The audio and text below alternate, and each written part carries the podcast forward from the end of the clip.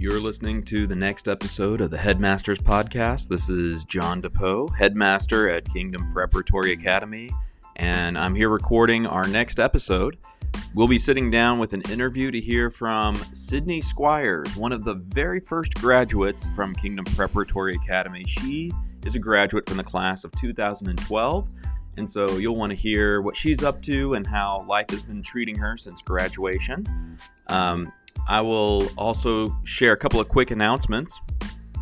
One of these is that we will have um, our jeans and t-shirt uh, pizza lunch day on March 20, or sorry, February 28th. That's coming up uh, just around the corner, so in a couple of Wednesdays or so. And then we will also have uh, spring break is really the next announcement after that, if you can believe that. We're coming up to spring break. That's going to be the mark the end of one nine weeks, and after spring break, we start the next one. So uh, spring break is that week of March 11 through 15. Uh, those who are going to be with me on with the junior class will be going on our grand tour during those times. So don't forget to check out uh, the blog. Uh, you can find that on Kingdom Prep's website and just go under uh, academics and then uh, educational travel, and you'll see our blog posts as we are bringing those to you live. So um, please follow along. So uh, don't forget about Jeans and T-shirt Day, and then spring break, and don't forget about uh, the Grand Tour and those who are traveling with the school. Now let's go ahead and turn to that interview with Sydney Squires.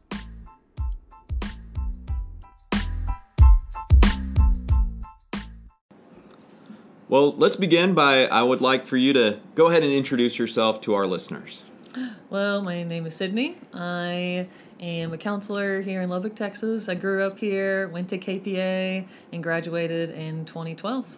Class of 2012. That would have been one of our very first graduating classes, right? I think so. I think I was maybe the 3rd Mm-hmm. possibly. Yeah. one of the first. That's crazy. So you're here in Lubbock, and what do you do as a counselor? Um, any specific kind of counseling you do? Yeah, so I work at Lubbock Christian University. Um, so I see students and staff, but mostly students. So it's super broad counseling. It's like relationship issues all the way up to reprocessing trauma, um, using EMDR, which is just um, a therapy that I use. So pretty broad right now, um, but it's fun. Yeah. So um, I want to hear a little bit about your journey from graduate to college counselor, because there's been actually wow, it's been 12 years since you graduated. Oh my gosh, that's So- insane. and I know you've got a master's degree along the way and some other things. So maybe um, if we start at the beginning, which was what happened right after you graduated KPA? What was in the cards for Sydney? Post graduation. Um, okay, so I took a semester off and I did a program called Summit Semester, which is essentially just a Christian worldview um, training program, but it was really cool because it was in the mountains of Colorado. So I spent a semester up there just um, learning from professors and then with other people my age. Um, so that's what I did immediately um, after KPA. Very cool. And then um, where did you end up going for your undergraduate? Went to Texas Tech. I've heard of that one. Yeah. Oh, really? in- yeah, you're in Lubbock. Good. Yeah. And um, what what were you studying at Texas Tech? I did, it was called Honors Arts and Letters. Yes. And so it kind of sounds like I built blocks all day. But essentially, it was a humanities degree. It was super fun. Yeah. How do you feel like KPA prepared you for those stages of life, going in and doing a, a worldview study program with Summit, but also um, going from a very Christian environment, and then on the other hand, going to a very secular but kind of advanced academic environment? What was that like for you? Yeah, I feel like it wasn't as um, much of a jolt as you may think, even though uh, KPA was a Christian environment. I felt like I was trained pretty well. I wasn't naive going into college. It wasn't like these were new things. Um, and so I felt pretty capable of interacting with um, friends and professors and ideas. Yeah. The sometimes people think about the education that we give as being kind of sheltering, um, but you wouldn't. It doesn't sound like you would describe it as being sheltered. No, especially not academically. Yeah. Now, maybe just learning to be an adult on my own, that's kind of a different Yeah. thing. But that's also natural growing up.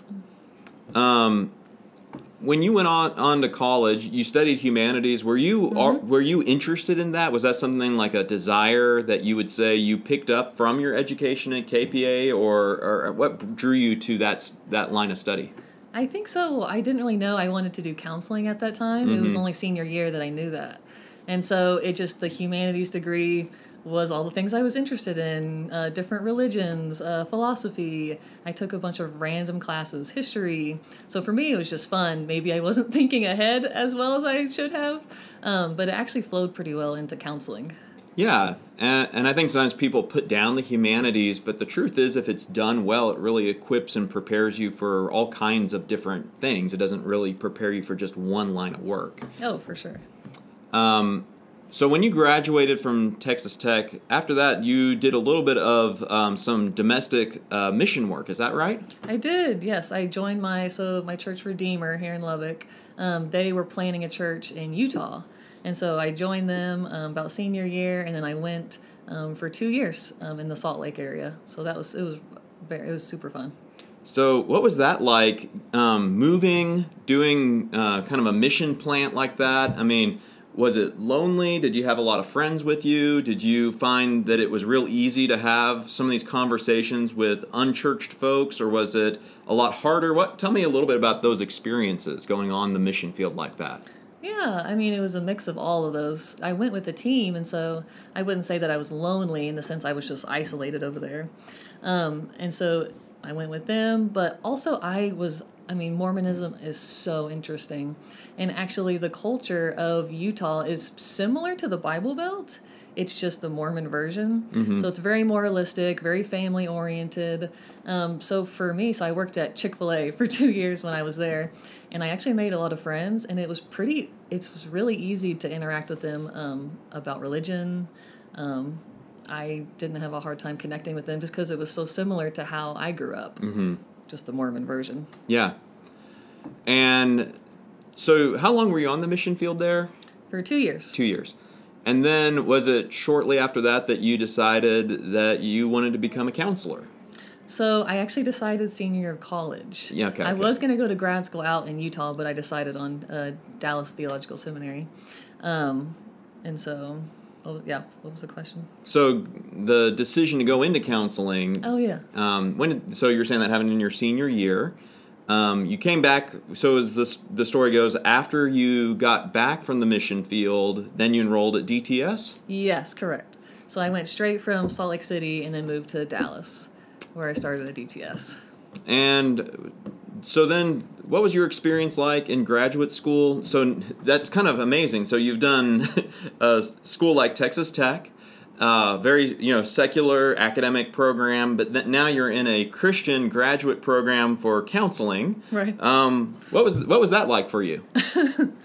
Um, it well, it was culture shock a little bit just coming from Utah and just working at Chick Fil A, and then going into full time grad school. Yeah. Um, I didn't realize that DTS is one of the hardest seminaries to to graduate from. Um, so I went in and just took like all the classes that I could, and so I I kind of burned out that first semester. Yeah. And Dallas, much bigger city, I, I imagine than what. Well, maybe Salt Lake might be pretty big too. But Salt Lake's big, but I was in the valley. I was in some smaller Okay. towns. so Dallas was was really big, um, and even though it's in Texas, I would imagine once again a little less of what I would consider this sort of Bible Belt culture that you're used to, maybe here in Lubbock. Right, eh, right, and even Salt Lake too was similar. Um, so yeah, Dallas was not as much Bible Belt. I mean, there's still lots of churches, lots of Christian people. Um, and then of course I was at a seminary, and so I was around a lot of them. But it was kind of a nice balance because then you get the kind of more secular um, friends from uh, the city, but then also balance. I still had Christian friends too, so it wasn't like I was isolated in either one.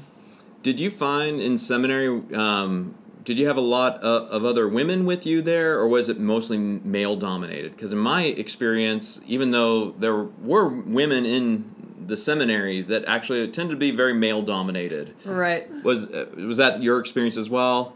Well, I think technically it's still more male dominated, but DTS is actually changing where there's a lot of women Okay. um, there as well. And so, and then especially because they have a counseling program, Yeah. there were a lot of women with that. And so for me, most of my classes, I wasn't all with men. Yeah. Um, it was actually it was a good mix of both, so that was refreshing.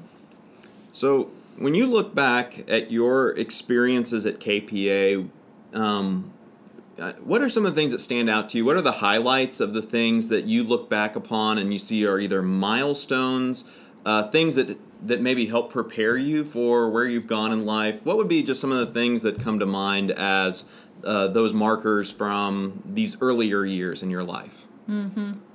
Um, I think the first thing that comes to mind is uh, Miss Thrash. I don't know if she's still here. She is not still here, but I know Miss Thrash, and sometimes I think she might still substitute for us. Oh, nice. okay, well, I just had a flashback to eighth grade with Miss Thrash, and she taught us to turn in our homework, or she would give us zeros the first time. she would make kids cry because of that. But I think just the structure and learning how to do the small things, just turn in my homework, show up on time, those things have actually carried over into um, bigger parts of my life. Yeah. Do you um, remember? uh, I'm trying to remember if at your time did you do a senior thesis at KPA? I didn't. So I this was before those days. Yes, it was before those days. Um, and when did you? I'm trying to remember also your family's timeline. When did you start KPA? What grade were you? so I was in fourth grade. Okay, When I technically, that was the first year. and that was KPA's very first year, right? Correct. Yes. hmm Okay, so Yeah. So you you don't have some of the milestones I think of of like the first grade, uh, you know, heroes of faith, and second grade, uh, you know, or first grade American hero and second grade hero of faith speeches. So that's all predates you. Yeah, a little different. Um, did you do any of uh, our our sports here? Were you an athlete at KPA? I did. I mostly played basketball. Yeah. And did you um, do you remember any other extracurriculars? Were you involved in like theater and do anything like that? I don't know if we even had theater back then. Oh yeah. Uh, we had basketball, we had track. I feel like in a small school, you just play all the sports. So I remember doing Spirit Squad, which was, I think, the pre cheerleading Yes. squad. So I dabbled in lots of things, but basketball was more my my thing. The I know you just walked into my office, came through the campus. This, this was your dad's former office. Uh, what looks different to you? And I'm sure you've been around more than just today. But what are some of the things that you look around and you see is different about KPA from from your days here? Um, well, just walking in, it was so weird seeing um, kids that I knew when they were little, little, and now they're in high school. I see pictures of them in college and getting married. I'm like, oh my gosh. Um, so just the kids, and uh, that looks different. Um, I haven't actually walked around the school in a while. Um, I suppose KPA really has evolved quite a bit, I think, in the past 10 years, even. Um, and so when I was there, it wasn't necessarily classical as much as it is now. Um, and so, but it, I mean, at its core, it's probably very similar. Yeah. Um, but it just, it does look different, but I think in really good ways. Um, you mentioned Mrs. Thrash. Are there any other teachers you'd give a shout out to, or um, that, that come to mind that you think of fondly?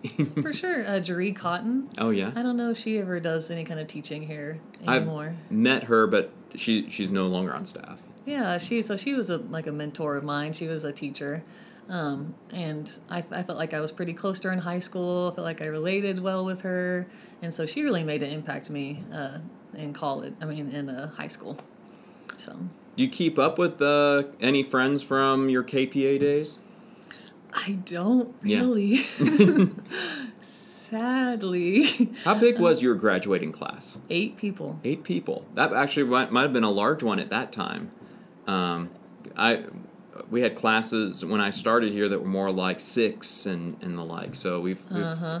we see fewer now. Eight would be very very small for us, but Right. My so my brother Carson, he um, he's really proud of himself because he's the salutatorian. But I'm pretty sure there's only two peoples in his Yes. graduating class. so yes, all the classes back then were um, a lot smaller. I'm sure they're larger now. Um, anything that, that you would want to tell families who think about KPA? Because one of the things that, that was true in your time that I think is definitely still true now, not only our Christian identity, but the, the collaborative model, the way that we do part of the schooling at home, part of the schooling um, on campus. Um, anything that you would want to tell prospective families or new families who aren't sure about about this whole thing, the benefits that you would see of doing school in this kind of way, this uh, collaborative or university style model? Mm-hmm. Um, think it's twofold. And so the schedule was really helpful for me growing up, where it wasn't just the same thing every single day. It gave me some variety and actually prepared me really well for college. I had no problem uh, managing my classes and schedule, um, and then even in my work today. Um, and so, schedule wise, it's really helpful to, to be at school and get that um, socialization, but still be at home as well um, and have that influence with your family. Yeah, and then also just the Christian education piece of it. Um, it's interesting. So a lot of my clients at LCU, they come from all different backgrounds, and I notice the ones that um, have come from more Christian schools, they just they have a more solid foundation. Um, they're not as rocked by different ideas as they go into college and the rest of their life, and so KPA just it will it sets kids up really well. Um, that one day they're going to be out on their own and they're going to make their own decisions, but it's helpful to have that foundation um, just to begin with. Well, Sydney, thank you for coming in. I appreciate hearing from you. It's really great to make a connection. You're you're the oldest graduate I've been able to get a hold of, so this is hmm. fantastic to hear from our graduates, even going all the way back to the class of 2012. Exactly. Uh-huh. Yeah. All right. Well, thank you. Yeah. Thank you so much.